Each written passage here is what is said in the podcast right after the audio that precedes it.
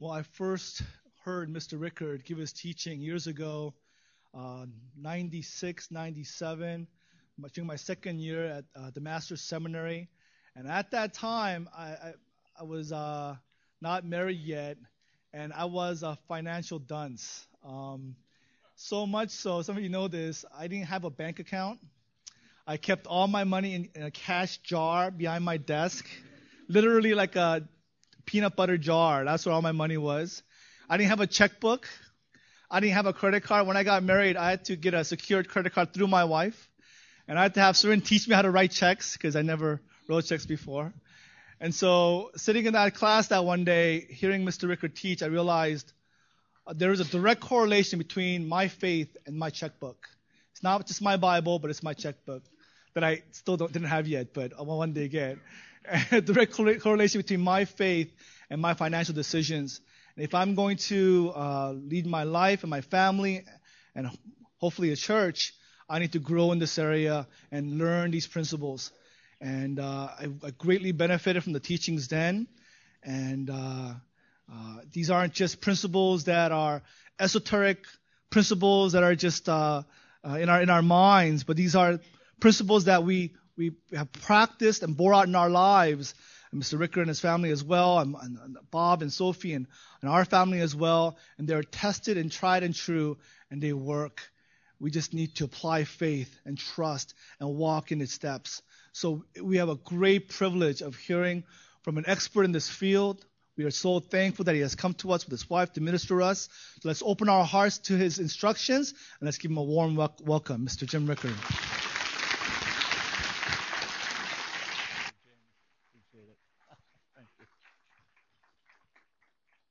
It's great to be here. Is this on? Can you hear this? Is okay? All right. It's great to be here. I saw a fellow back here with a UCLA shirt. Where are you? He left. I'm a UCLA basketball fan. How many of you are UCLA?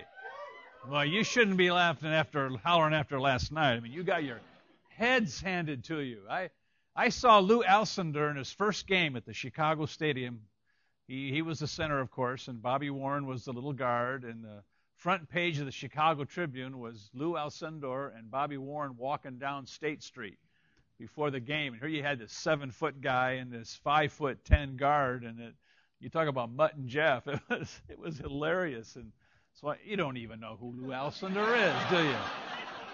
Oh man, that's Kareem Abdul-Jabbar. Come on, oh my goodness. Wow. Anyway, I saw a lot of basketball back in those days. Saw that great UCLA run of 10 national championships. And uh, John Wooden spoke at the Masters uh, athletic banquet several years. And he would come up and loves the Lord. And he would give a great testimony and then talk about his years at UCLA and those great teams that he had. And you know, he's just not a very proud man at all. In fact, not a proud man at all. He just gave the little glory all to the Lord and just said he was just fortunate to be able to have a lot of good players that played for him. So anyway, I thought about that when I saw this young fellow back there with a UCLA shirt on, and I had to go back and harass him just a little bit about last night. You know, I am a Michigan fan, but I'm a very quiet Michigan fan these days because we're not very good. Well, anyway, thank you for being here. I just really appreciated yesterday and the opportunity. My life is uh, teaching stewardship. That's what I do. And I gave a little testimony yesterday about my background, starting in the automotive industry back in the 60s, early 60s. And I said yesterday my job was that little vent window in the Ford Mustang. My my responsibility in purchasing was to buy all those component parts and get it assembled and then shipped to the River Rouge plant in Detroit to get put in the Mustang automobile. That's where I cut my teeth on the financial side. And they gave me the Ford Mustang or the uh, Ford uh, uh, Thunderbird, and they gave me the Lincoln Continental responsibilities and all the rear windows. And uh, that was a fun time. I got to tell you, the automotive industry was a thrilling place to work. Really very competitive. And uh, I was threatened with my life if I ever shut down a Ford assembly line. You know, don't you ever run out of windows, because if you do, you're gonna not to be hung in effigy. You'll be hung from the nearest rafter. So I mean, you already learn, and that's where I sort of cut my teeth. So a lot of fun, a lot of experiences, and uh, so anyway, that just that's where this all started, and the Lord gave it the, the uh, ministry to us in 1975, and then full time in '78. So my wife and I, she's here this morning. We travel the country together. She's with me probably about 90% of the time, and we live four months in Ohio and in uh, eight months out here, so we can cover the country with this little ministry. We're very involved in the Master's College and Seminary, as James said, and I get to teach there from time to times, and I'm part of the board, and so it's been just a great, great privilege. I love that music this morning. I mean, I really love that music this morning. Very honoring to Christ. Uh, travel with some of us and hear some of the music in churches today. It's, it's a little disappointing it gets a little bit rambunctious, to say the least. And to hear music in a church that honors Christ and to hear you sing it, and it's, it's a thrill. It's a really a thrill. You know, we hear that at Grace Church, and, and you hear it in a church like this, and and the different churches I get into, it's just a real, real thrill. So I really thank you for that. So. Biblical stewardship. We're going to look at my favorite passages. Uh, James already alerted to it, but I, but I want to go back and read it again and, uh, and then take you through this passage and then talk about the three convictions for biblical stewardship that you got in your handout when, uh, when you came in in your bulletin.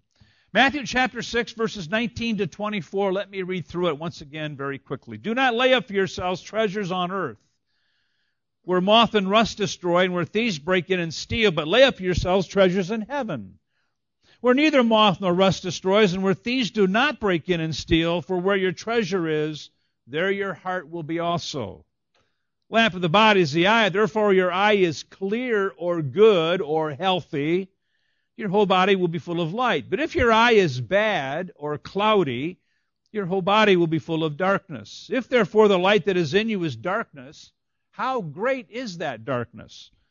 No one can serve two masters, for either will hate the one and love the other, or else you'll be loyal to the one and despise the other. You cannot serve God in mammon. You cannot serve God in treasures. You cannot serve God in riches. In other words, you cannot serve money, especially when it controls your life. We talked about this yesterday. You can summarize these six verses like this. You could look at verses 19 and 20. You could say, earthly treasures corrupt. If money controls your life, it will eventually corrupt your life. You'll start playing games with money. Misers are not typically honest people because they play games because of their miser mentality. We have seen corruption in this country. We read about it almost every day or hear about it on the news from highest echelons of government on and down through the banking industry that really pushed this recession to the level that it's in We've even seen headlines in newspapers of fraud occurring in the Lord's work. Doesn't get any sadder than that. You could look at verses 22 and 23. You could say yearning for earthly treasures could cause you to lose your spiritual vision. You could look at verse 24 and you could say money can even draw you away from any interest in serving Christ if it controls your life. So if you buy into the materialistic mentality of our culture, and the culture has not crept into the church, folks. The culture has bolted into the church big time. But if you buy into the materialistic mentality of the culture, particularly how you view money, it could eventually corrupt your life. The next step, it could draw you away from serving God. It could even cause you to lose your spiritual vision. When you look at verses 19 and 20, it talks here about laying up treasures on earth. Verse 20 versus laying up treasures in heaven. In this text, verse 19, we're commanded not to lay up treasures on earth. Do not lay up for yourselves treasures on earth. Verse 20, we're encouraged, you could even say commanded, to lay up treasures in heaven. There's a difference. Treasures on earth are temporary. Treasures on earth have no redeeming value whatsoever. Treasures on earth are the clothes on our back, the homes we live in, the cars we drive, the pension plans we accumulate. None of that has any redeeming value whatsoever. Those are simply tools that God has given us to serve Him with and to enjoy. You came into this world with nothing, you're going to leave it with nothing. Folks, you will never see a hearse pulling a U-Haul. You are going to leave it all behind. However, treasures in heaven are eternal. So the question you could ask yourself is what are treasures in heaven? Treasures in heaven are ultimately people. Treasures in heaven are ultimately people. Think about it. Nothing precedes us to heaven except people. Nothing will follow us to heaven except people. Everything we do that honors Christ through our life and through our testimony has an impact on people. It's what it's all about. So treasures in heaven are ultimately people. Verses 22 and 23 talks about the lamp of the body is the eye. If your eye is good or clear, your whole body is full of light. If your eye is bad or cloudy, your body will be full of darkness. What's he talking about there? Well, typically, we all have two eyes. It's how we understand the things about us. By and large, we enjoy God's beautiful creation through our eyesight. You know, we also have a spiritual eye. It's our heart. And in these two verses, the eye becomes an illustration of the heart. We have a spiritual eye, it's our heart. Our heart is the very eye of our soul. It's through our spiritual eye, our heart, that God's truth comes to us. And if our heart is dark or cloudy, it may be because we bought into the materialism of the culture. And it's possible that money even controls our life. And like I said yesterday, the motto of many becomes I want what I want. I want it now. I'm even willing to go into debt to get what I want now because money controls their life. And sometimes the clouds are so prevalent in that spiritual eye that the truth of God's Word has a difficult time shining through. But if our spiritual eye, our heart is clear, that means we have a hunger for the things of God. We read His Word, we meditate upon His Word, we memorize His Word, and our passion is to mirror the Word of God to the culture. That's a believer with a clear eye. Verse 24 talks about divided loyalties. You can't serve God and mammon. You can't serve God and riches. You can't have a clear eye and a cloudy eye. You can't have one foot on earth and the other foot in heaven. It compartmentalizes your life. Folks, our lives are not to be compartmentalized. Our lives are a package. It all blends together to glorify the name of Christ. My travels, I'll have businessmen say to me, I go to lunch with them, and I'll, occasionally they'll say to me, uh, You know, my business life and my spiritual life are separate. And I'll say, Really? Can you show me the text for that? Of course they can't. Then I'll say to them, Listen, if your business life doesn't mirror your spiritual life, there's something seriously wrong with your spiritual life because you can't compartmentalize it. It's a package, and it all blends together. The key verse here is verse 21. For where your treasure is, there your heart will be also. Listen, folks, where you put your money is where your heart is. How we handle our money is an outward manifestation of what's really going on in our heart and life. That's why it's such an important issue in Scripture. Yesterday I said uh, there's 2,350 verses in the Bible about money and material possessions. So obviously, God, in His infinite wisdom, knew we were going to need a lot of help. And it's here. It's all here.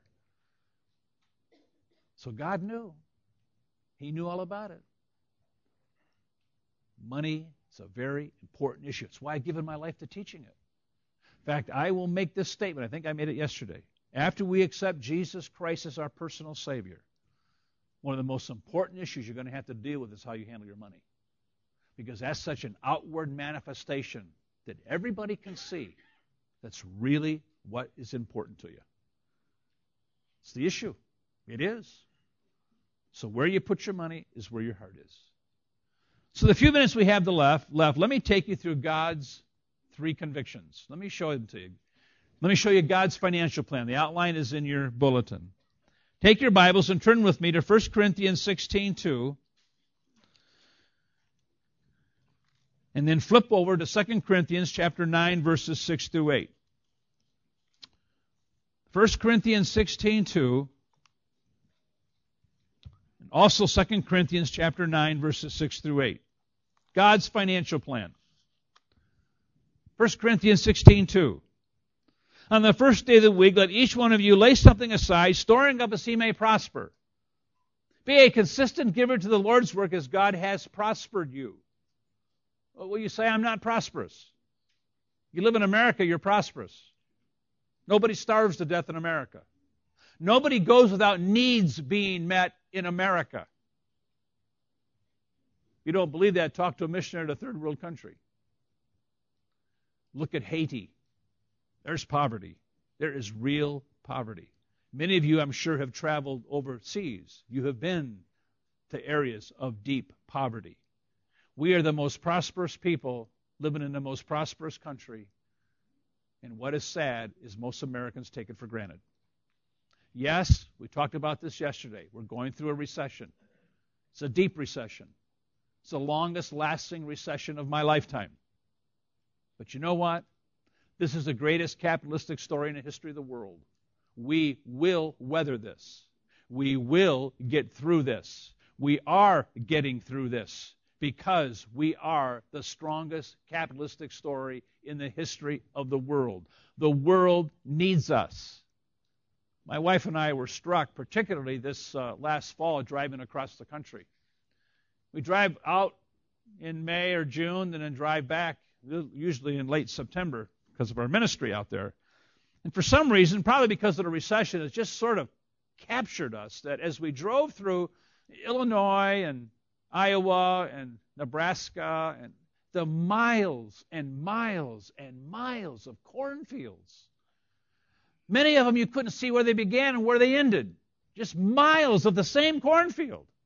You know what that says to you? We feed the world. We feed the world. The world needs our agriculture.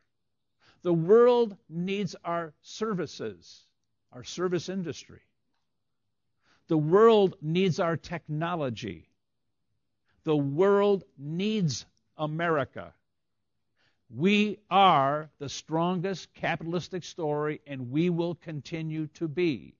We will get through this stimulus. We are getting through it. So don't get caught up in it. What, what James read this morning in, in chapter 6 of Matthew, don't worry about tomorrow. Don't worry about it. Tomorrow will take care of itself. Don't hide in the bedroom because we're in a recession. Get on with your life. Glorify the Lord. He's in control anyway. He's in charge. He has a purpose in all of this. Why is he allowing America to go through 38 months of recession? I don't know, but he does. He has his purposes in everything. Trust in that. Trust in that. Like I said yesterday, you got to go through foreclosure, go through it. You got to sell your house in a short sale, sell your house in a short sale. You got to file bankruptcy, file bankruptcy. Get on with your life. Get on with your life, but do it with integrity. Do it with integrity. Do it with what honors Christ. Okay? All right. Be a consistent giver to the Lord's work as God has prospered you. I got a little carried away there. Now, flip over to 2 Corinthians chapter 9, verses 6 through 8. Be a consistent giver as God prospers you. And we are all prosperous. Everybody in this room is prosperous. Relative, yes, but we're all prosperous. Now, look at 2 Corinthians chapter 9, verses 6 through 8. Now, watch this. But this I say, he who sows sparingly or a little bit will also reap sparingly or a little bit. He who sows bountifully will also reap bountifully or a whole lot. So let each one give as he purposes in his heart, not grudgingly or of necessity, for God loves a cheerful giver. Very important phrase. And God is able to make all grace abound towards you, that you, always having all sufficiency in all things, may have an abundance for every good work. Now, when you read these three verses, the question you could ask is what is the blessing or what is the harvest? You reap what you sow. You reap what you sow. Folks, there are two benefits that accrues to the believer who is a generous giver to the Lord's work. The first benefit is found there in verse 7. It's that little phrase, for God loves a cheerful giver. When you look at verse 7, it starts out, so let each one give as he purposes in his own heart. Giving is always voluntary. We are free to give from a willing heart. It's not casual giving. It should be purposeful giving. You give with no reluctance. It's not what you have to do. There is no pressure. You give because it's in your heart. Giving is always a heart issue. Giving is always a proper motive issue. Tithing can be legalistic if you're not careful. If you come to church and give because you sense you have to give, there is a possibility you could be giving grudgingly. If you ever find yourself giving grudgingly to the Lord's work, you might just as well stick it back in your pocket because you're dishonoring God. That is wrong heart. That is not a generous heart. That is a grudging heart. We don't go there, folks. That's not what the Bible teaches. You realize that phrase for God loves a cheerful giver is not said anywhere else in Scripture? It's only said right here. We know from God's word he loves all people. John 3:16. Probably everybody in this room could quote that one. Uh, 1 John 4 tells us that God loves his chosen in a special way. Matthew 5 even tells us that God loves his enemies. Do you realize when you are a cheerful giver to the Lord's work that you are in a special class of people that God loves uniquely? You are uniquely loved by God when you are a cheerful giver to his work? God loves a cheerful giver. Now, you've probably heard this from James, but you know what the Greek word for cheerful is? It's hilarious. It's hilarious. It's God loves a hilarious giver. You know, it's not the person that comes into this building and sits down in one of the chairs and, and they say, oh, you know what? Come to Cornerstone, and, you know, they'll sing a few songs and somebody will pray, and then they'll ask you for your money. You know, they always ask you for your money. No, it's a guy comes in, sits down in that chair, and he says, Oh, another opportunity to give. Another opportunity to give to missions. Another opportunity to give to the needy. Another opportunity to give to my church so I can impact Orange County and America and the world for Christ. Hey, I can do that. I can even double that. That's a hilarious giver. That's a hilarious giver. That's what he's talking about here. You know, there's a second benefit it's found there in verse 8. Whom God loves, he lavishes. Whom God loves, he lavishes. Now you got to be careful here. This is not health, wealth, prosperity. This is not name it and claim it you see counterfeited on television. Those are frauds. Those are counterfeits. Send me your seed money, they say, and your debts will go away. Send me your seed money and you will be healed. By the way, did you read this week that one of the purported healers on television, his wife just filed for divorce? He didn't heal that marriage, did he? Unbelievable. Absolutely unbelievable. They're counterfeits. They're counterfeits. They take money from widows. They take money from the poor. Your debts will go away. Now, let me ask you a question. When people respond and send in their seed money and their debts don't go away and they're not healed, who do they blame? Who do those people blame? They blame God. You know, that's one of the most heinous of crimes. The most heinous of crimes. How would you like to be one of those counterfeits and stand before the Lord someday? Absolutely unbelievable. No, this is not talking about this. This is talking about the abounding grace of God in our heart and life. That's what verse 8 talks about. Verse 6 says, You sow bountifully, you reap bountifully. Verse 7 says, You give cheerfully. Verse 8 says, God will pour out abundant grace to you. Give, God gives back all grace. God gives back so it can do even more. It comes back to the heart. It comes back to the motive. It goes like this If you're generous, God will allow you to continue to be generous. If you're generous, you'll receive generosity. Probably everybody in this room at one time or another has been in a Bible study or a fellowship class or maybe even a church service and they've had testimony time. And, and you've uh, heard somebody stand up and say, you know, you can't outgive God. You can't outgive God. Folks, that's not smoke and mirrors. That's what the Bible teaches. That's a sowing and reaping principle. You sow, you reap. Why do you reap? So you can continue to sow. If you're generous, God will allow you to continue to be generous. If you're generous, you receive generosity. Do you realize that God's plan for prosperity rejects hoarding money?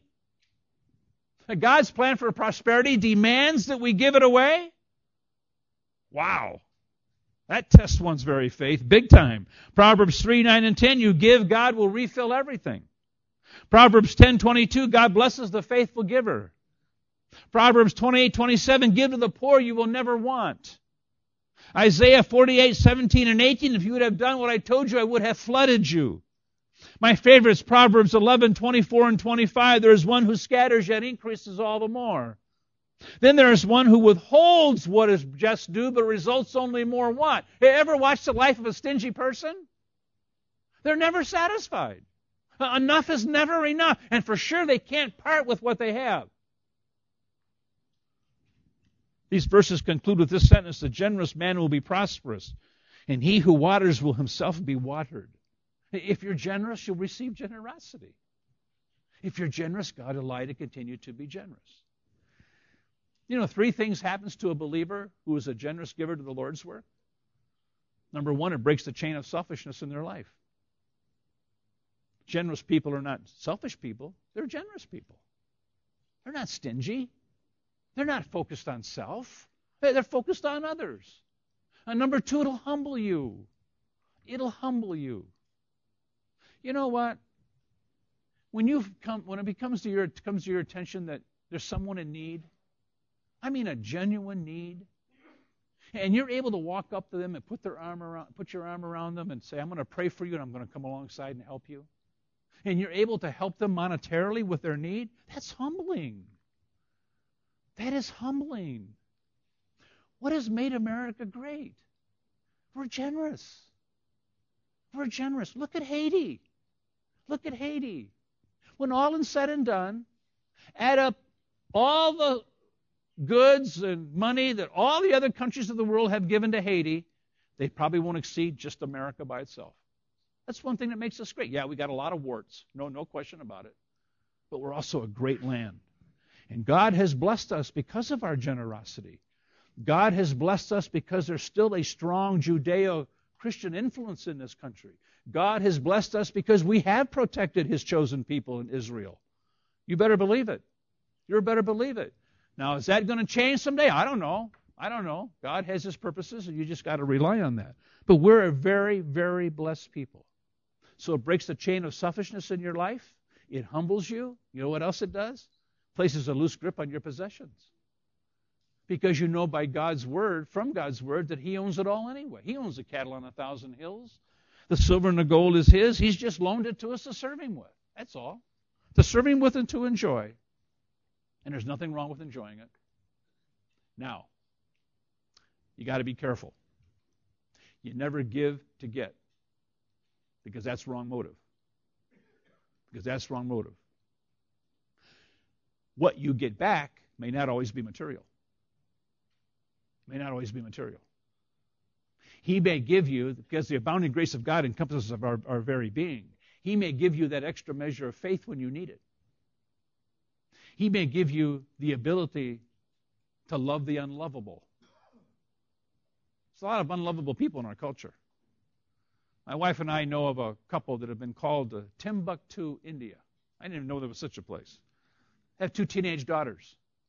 They're going to leave America and move to India, one of the poorest and unsafe regions of the world. They're getting pressure from the grandparents. How can you take our granddaughters away from us? How can you take our granddaughters out of this culture to that culture? I'll tell you how. God has given that family a burden for those people. God has given that family the ability to love the unlovable. He may give you the ability to show pity. He may give you strength when you're tired. He may give you courage when you need to stand tall for the things of God. He may give you energy. How about zeal for the Lord's work? How about enlightenment? How about wisdom? All that grace God is able to bestow on those he loves and those he loves uniquely. Folks, we are a privileged people. We are a very, very privileged people. It all comes back to a heart of generosity.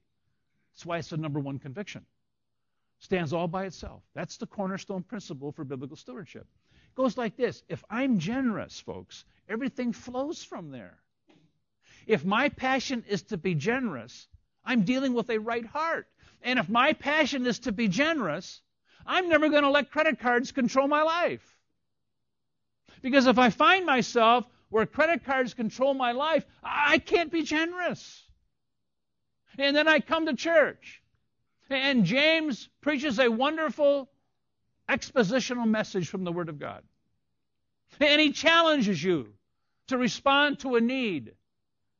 And God lays a burden on your heart to respond. And you can't because credit cards control your life. I'll tell you something, folks. I refuse to live there. And so should you. And so should you. That's why stewardship is so important issue. Generosity starts the whole process because the heart is right and you're dealing with the right heart. Now let's go to the second conviction. Number two, learn to be content. Flip back with me to 1 Timothy. 1 Timothy chapter 6. This issue of biblical contentment. One of the strongest worded exhortations in Scripture, by the way, is this issue of contentment. We just read about it. You can't serve God in mammon. You can't serve God in treasures. You can't serve God in riches. That's a very strong statement. That's an exhortation on commitment, on contentment. Second, 1 uh, Timothy chapter 6, verse 6. Now godliness with contentment is great gain. Biblical definition of contentment is synonymous with obedience. Contentment is synonymous with obedience and a preoccupation with the well-being of others. Contentment has nothing to do with self. When one gets focused on self, that's discontentment. Contentment is an eye off of self and on others. That's biblical contentment. Now, there's an enemy of contentment called materialism, and I defined this yesterday. Let me define it for you. Materialism is not having nice things. Materialism is your attitude towards having nice things. Nothing wrong with living in a nice home. Nothing wrong with accumulating a pension plan. Nothing wrong with wearing nice clothes. Nothing wrong with driving a nice car. That's not materialism. Materialism is your attitude towards all of that. You can be poor and be materialistic because you covet things you don't have. Like I said yesterday, you live in a nicer home than I do. Enjoy it. You and your spouse can go to Hawaii on your anniversary. Wish my wife and I could join you. You drive a better car than I do. Let me borrow it once in a while. It's not materialism. It's a bad attitude, is materialism. The more prosperous we are, the more generous we should be. That's the issue. That's always the issue. Look at verse 7. For we brought nothing into this world, it's certain we can carry nothing out. Having food and clothing, with these we shall be content. James just read about that. Now look at verse 9. But, it says, however, those who desire to be rich fall into temptation and a snare, and into many foolish and harmful lusts which drown men in destruction and perdition. Money will eventually corrupt your life. This kind of a person in verse 9 is compulsive. This person is greedy and they will probably eventually lose their integrity. Now look at verse 10. For the love of money is the root of all kinds of evil. It's not money, it's the love of it. For some have strayed from the faith in their greediness and pierced themselves through with many sorrows. Let me show you two prime examples of materialism in the New Testament. Take your Bibles and turn with me to the book of Mark. These are great examples of materialism. Mark chapter 10. Mark chapter 10. Look at this. Verses 17 to 22. Story of the rich young ruler. You've read it many times. Now, as he was going out on the road, one came running, knelt before him, and asked him, Good teacher, what shall I do that I may inherit eternal life? So Jesus said to him, Why do you call me good? No one is good but one, that is God. You know the commandments. Do not commit adultery. Do not murder. Do not steal. Do not bear false witness. Do not defraud. Honor your father and your mother. And he answered and said to him, Teacher, all these things I have kept from my youth. Those are the words of a proud hypocrite. No way had he kept all those things from his youth. Nobody could. Then Jesus, looking at him, loved him and said to him, One thing you lack, go your way, sell whatever you have and give it to the poor you will have treasure in heaven. Come, take up the cross and follow me. Now look at verse 22. But he was sad at this word and went away sorrowful, for he had great possessions. I like to read verse 22 like this. But he was sad at this word and went away sorrowful, for his great possessions had him. His great possessions had him. Materialism. Materialism controlled his life. Flip over to Luke chapter 9. Look at Luke chapter 9, verses 57 to 60. Watch this one. Now it happened as they journeyed on the road that someone said to him, Lord, I will follow you wherever you go. Jesus said to him, Foxes have holes and birds of the air have nests, but the Son of Man has nowhere to lay his head. And he said to another, Follow me. But he said, Lord, let me first go and bury my father. Jesus said to him, Let the dead bury their own dead, but you go and preach the kingdom of God. Now, when I was a youngster, and I can remember reading that text, and I used to remember thinking to myself, Boy, it sounds a little harsh. Lord, he just wanted to go and bury his father.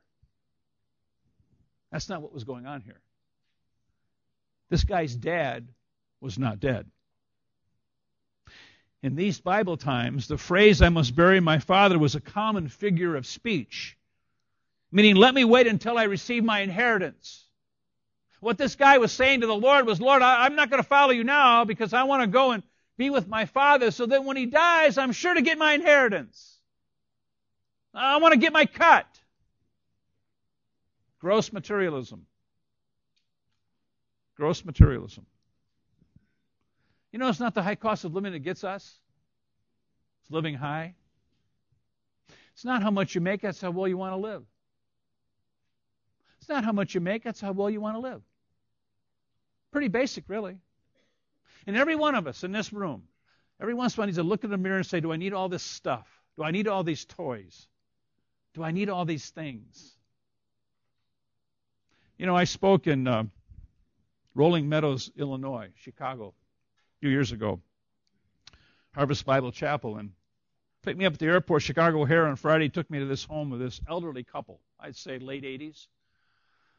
And uh, walked into this house where I was going to stay for the weekend, and I, I have never seen so many antiques in one home in all my life. It was room to room, wall to wall, floor to floor antiques. The walls were lined with antique clocks. Never forget it. In fact, I took some pictures. I was so enamored by it. Got up Saturday morning for breakfast, sitting at the dining room table, and I say to this couple, uh, lots of antiques. Oh, yes, we have bought and collected antiques our whole married life. In fact, they said, probably everything you've seen in this house is an antique. And I thought to myself, including the couple I'm sitting with, but I, I didn't say that. and I said, um, what are you going to do with all these antiques? Got to be a lot of money here. Yeah, there, there is, they said. What are you going to do with all these antiques? I didn't get an answer. I said, Do you mind if I project what I think is going to happen to these antiques? Now they're getting just a little nervous. I said, How many kids you got? Three. How many grandkids you got? Six. I said, Okay. Down the road, the Lord's going to call the two of you into his presence. And I'm thinking, not too far down the road, but I didn't go there either. And you're probably going to leave all these antiques to your three kids. Is that fair? They said, Yes, we have a trust. We've already made that provision. I said, Okay. Now you're with the Lord. And your three kids have all these antiques, probably in storage. Yeah, that's probably true. So now let's fast forward another 40, 50 years. Lord calls your three kids and their spouses into his presence, and these antiques end up with these six grandkids. Fair? They said, Yeah, that's probably fair. I said, So now 50 years from now, your six grandkids and their spouses are together for a holiday and they're sitting around a fire in Chicago because it's 20 below, and they're talking about reminiscing, and reminiscing about mom and dad and grandma and grandpa, and one of the kids finally says, "Hey, you know all these antiques we got in storage? Yeah, it's a bunch of junk. Let's have a garage sale. 30 cents on a dollar." I'm sure that couple regrets today. I stayed at that home. Come on, folks, what are we talking about here? It's stuff has no eternal value whatsoever. And missionaries can't get to the mission field. And churches go begging to meet the needs of people and to have ministry, and, and, and we have this junk. It's junk. What's the point? Very quiet. Must be a lot of junk in this church, huh?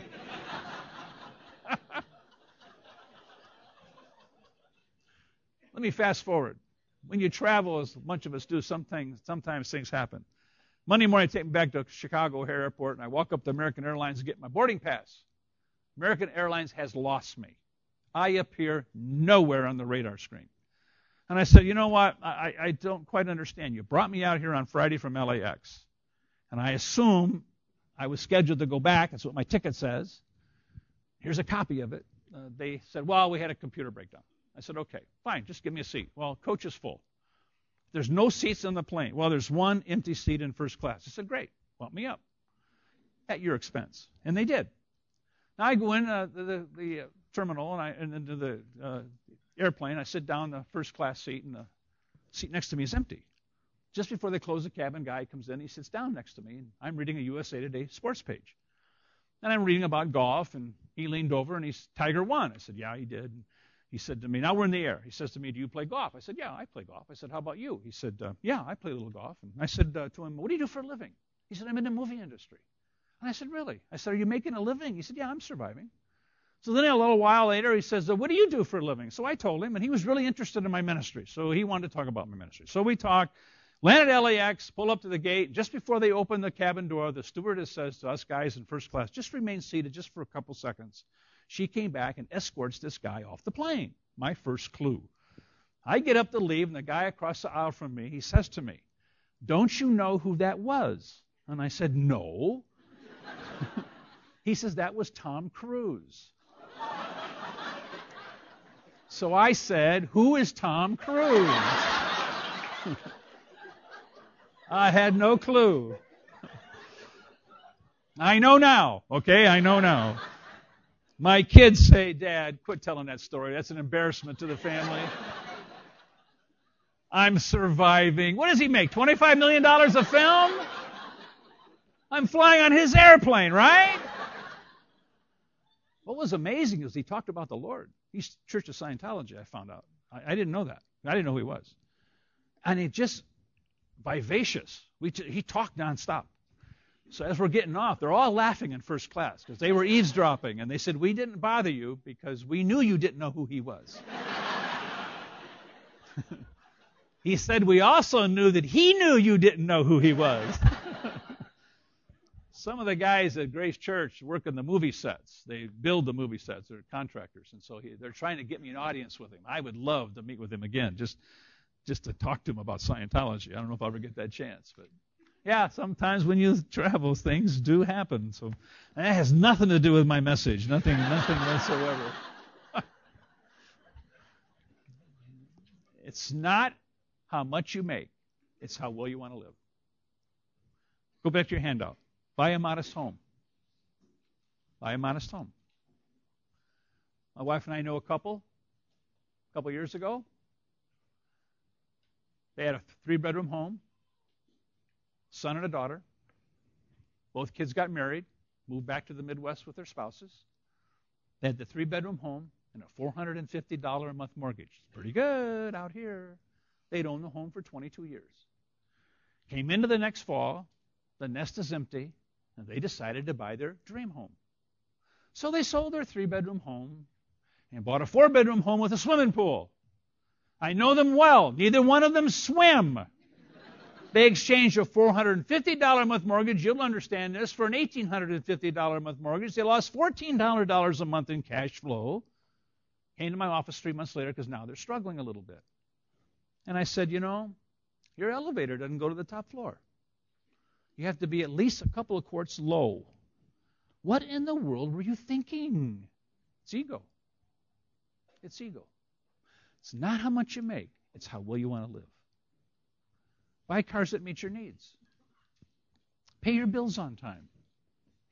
Is it a need, a want, or desire? Like I said yesterday, I need a car, I want a Cadillac, I desire a Mercedes. It's the issue. It comes back to the heart. It always comes back to the heart. Number three, guard your integrity. Flip back to Proverbs. Guard your integrity.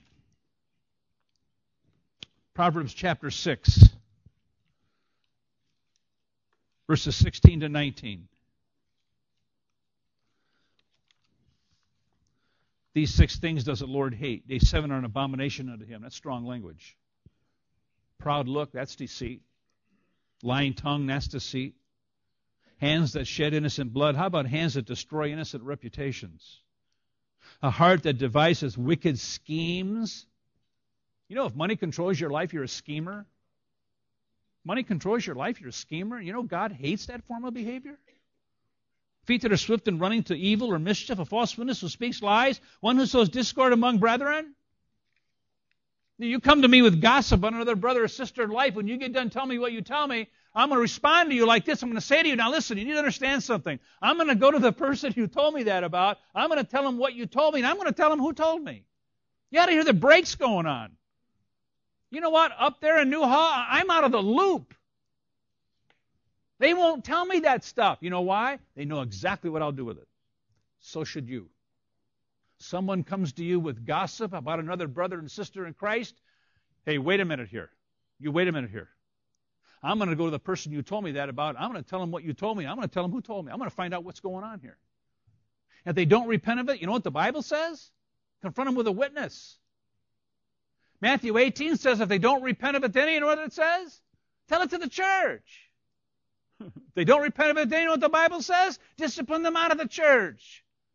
Sometimes it's called blessed subtraction. You're sending a message. You bring a reproach on the name of Christ. You bring a reproach on the church. You bring a reproach on your family, and you're unrepentant. There are biblical consequences. It's back to the heart, always does. Look at chapter 16, verse 8. Better is a little with righteousness and vast revenues without righteousness or justice. One who has vast revenues without righteousness is a rule breaker. One who bends the rules. Ever bend the rules on your tax returns? Ever taken a, a, a discount you're not entitled to? After church this morning, guys, you take your wives out to dinner and she gets an all you can eat salad bar and you get a sandwich and you mooch off her salad bar? Whoa, a little quiet here, huh? Getting a little personal now, huh? Stealing food from that restaurant. Folks, we don't do that. We buy two all you can eats. We don't buy one. Come on. We're Christians. We have a testimony to maintain. Chapter 19, verse 5. I, I'm, I find it humorous. You're really quiet here. What in the world? every head bowed, every eye closed confession time. Chapter 19, verse 1. Better is the poor who walks in his integrity than one who is perverse in his lips and is a fool. Perverse person is a boaster, a braggart, self-willed, proud, egotistical, knows all the answers. Don't bother me with the facts. My mind is made up. Look at chapter 20, verse 7. This is my favorite righteous man walks in his integrity. His children are blessed after him. Hey, mom and dad, grandmas and grandpas, you want to raise kids and grandkids of integrity? How about being models of integrity? What goes on in the privacy of your life that nobody sees but your kids see? Are you consistent all of the time? Mom and dad, this culture is after the hearts and minds of your kids. And what's scary is they're getting access to the hearts and minds of your kids. And a lot of it comes through the music industry. Mom and dad, your youngster goes into the secular music store today unsupervised and buys a secular CD and brings it into your home, walks into their bedroom and shuts the door. You know what just might have occurred under your nose in your home? Your youngster might have just plugged into the subculture of this country. And they did it under your nose and you're not even aware of it. The consequences of that can be absolutely deadly. This culture is after the hearts and minds of our kids, and what scares are getting access to them, even in the church. It's time to say enough is enough. We need to get back to the basis of the Word of God and how we make choices and decisions. We need to hold those kids accountable. You have a biblical responsibility to hold your kids accountable to what they're listening to and what they're watching. I've said that in a church, said it a couple of weeks ago, maybe a month ago. A couple came up to me and said, We don't have a right to do that. I said, You don't what? You're telling that to the wrong guy. You don't have a right to hold your. How old are your kids? 12. 12 and 14. Oh, really? You're telling me you don't have a right to hold those kids accountable to what they're listening to and what they're watching? Unbelievable. Well, you, they'll be held accountable for that someday. Be held accountable for that someday. I'm glad my kids are grown. Some judge would have told me I can't spank my kids. I'd have probably spanked them in front of the judge. I'd be in ministry with Chuck Colson today. That's prison ministry, in case you don't know. Generosity, contentment, and integrity. Let's put it together. If I'm generous, everything flows from there. If I'm generous, it's because I'm content. And if I'm generous and I'm content, of course I'm a person of integrity. I want to honor Christ. I want to live by His Word. Yeah, that's it. Those are the principles for biblical stewardship. We live those, then we put it to work. That's what we did yesterday. We put it to work. We put it into practice. Now, let me really get practical. Let me summarize this by getting practical. Summarize a little bit of what we did yesterday. Have a budget. Let's live it now. Have a budget. I don't care how old you are, like I said yesterday. I don't care how young you are. I don't care how prosperous you are. I don't care how poor you are. Stewardship says I know where my money goes. Number two, get out of debt. Get out of debt. Now, there's good debt and bad debt. We talked about this yesterday. Good debt, you buy a home, you have a mortgage. That's an obligation. You have a monthly payment. Nothing wrong with that. If you can't make your monthly payment, you had no business buying, buying that home. You had no business borrowing that money. That's what happens in this recession. Bad debt is credit card debt. It goes beyond the grace period. Credit cards are great tools, they're terrible masters. I'm not anti credit cards. You heard this yesterday. Credit cards, credit cards are a great tool. They can also be a master because they can control your life. That's the danger of them. So you control your credit card use. Have a budget, get out of debt, control your credit card use. Have a will and a trust. We covered that yesterday. now let me really get practical here. If you can't afford to pay for it now, you probably can't afford it. Be afraid of credit cards. Be afraid of them.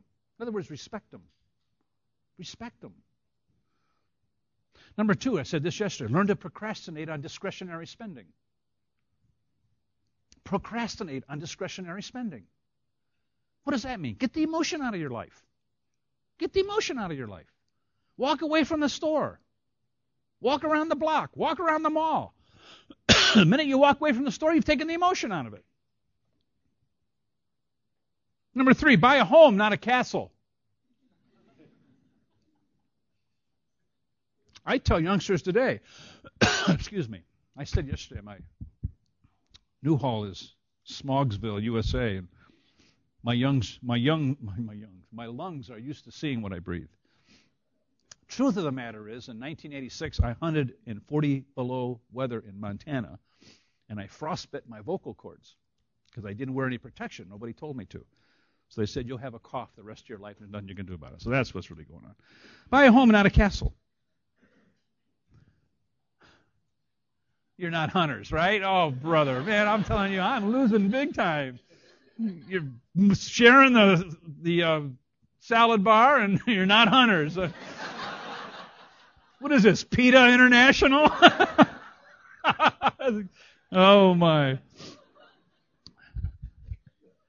I spoke, I did a deal in uh, San Diego the month before Y2K hit. And you know, the rumors of that thing was horrendous. And I, week before I got there, the guy in the church, he spoke on the dangers of Y2K.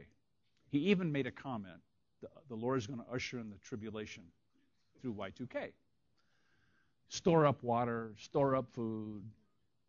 Banks aren't going to function. Elevators aren't going to go up and down. I mean, he, he was, planes are not going to be safe. I mean, he did the big, and I didn't know this, and he was a good friend of mine. Was. I came in that weekend, and Sunday morning I did my stuff, and Sunday night I thought I'd do a deal on environmentalism. And I took it to some texts, and I hit it, and I had no idea this guy. I said, elevators don't know what year it is. Get that? How can elevators not go up and down when it becomes the year 2000? They don't know what year it is. They have no clue. I said, nothing is going to happen. Nothing. And you environmentalists, go to Revelation chapter 6. Man is not going to destroy this planet. Only God is. Only God is.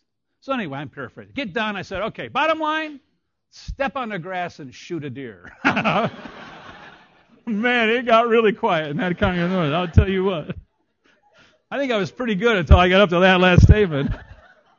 Step on the grass and shoot a deer. oh, man. Buy a home, not a castle.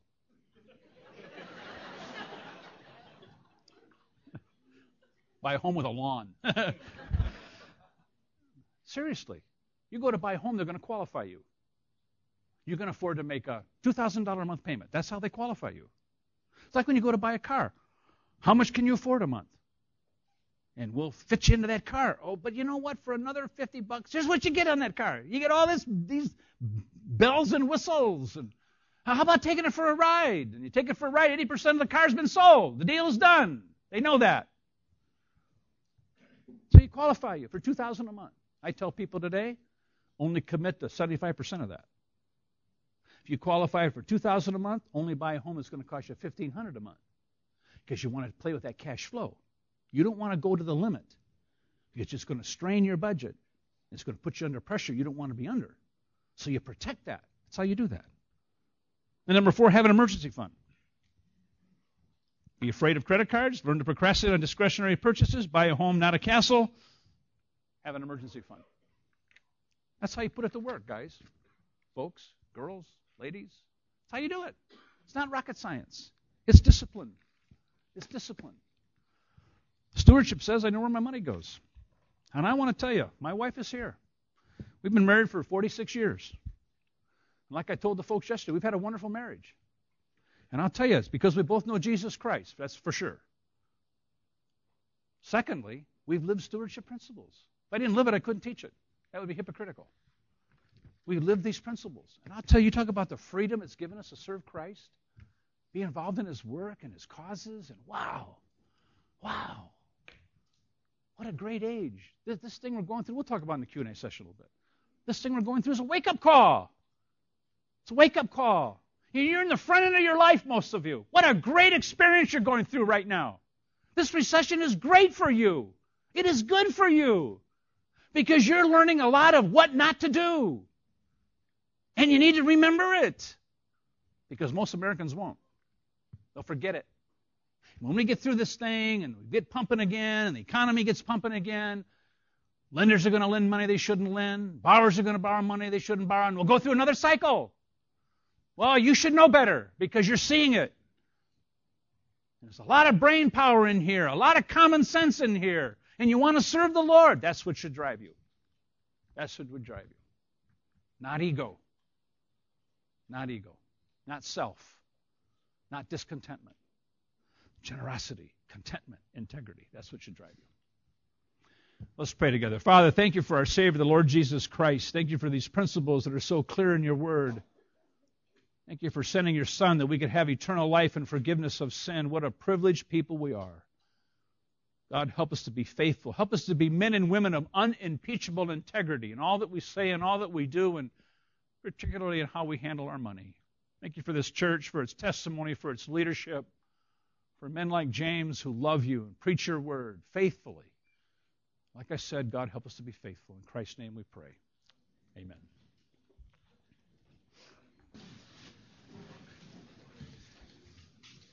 Well, thank you, Mr. Rickard, for ministering to us uh, uh, God's word this, this morning and um, the pressing decisions that we are faced with every day are more wisdom issues, not moral issues. And if anything, we lack wisdom on how to make decisions on these key areas of our lives. So let's uh, take to heart what we learned this morning and apply faith, um, not just. Uh, resolutions to do better, but to trust in the Lord, especially around Matthew 6, that He is sovereign, that He cares for us, and that worry is a reflection of unbelief. We have little faith. Let's trust in the Lord, and as we do so, He'll bear fruits in, uh, in our lives in this area all to His glory. Uh, let's converse around this during our break time. We'll gather around our second hour for Q&A. But let's uh, stand together and close our time with a word of prayer.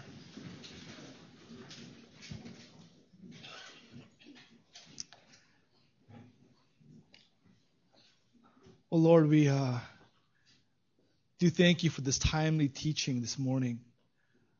uh, especially in this uh, economic climate. There's a lot of uncertainty in our hearts and in this world. But Lord, your your scriptures remind us that you are sovereign, you are in control, and uh, we are your children, and you will care for us. What is uh, what you ask of us is to probe our hearts, so that in our innermost being that there'll be faith, there'll be a humble reliance, there'll be a deep trust in you and your providence. So, Lord, we pray that our faith in you be reflected in the decisions that we make, so that as uh, Christians individually and as a corporate body of Christ, we will reflect that faith and, and our hope in you and bring glory to your name. We thank you so much for this time, and uh, we commit rest of the day unto you and pray all these things in Jesus' name. Amen.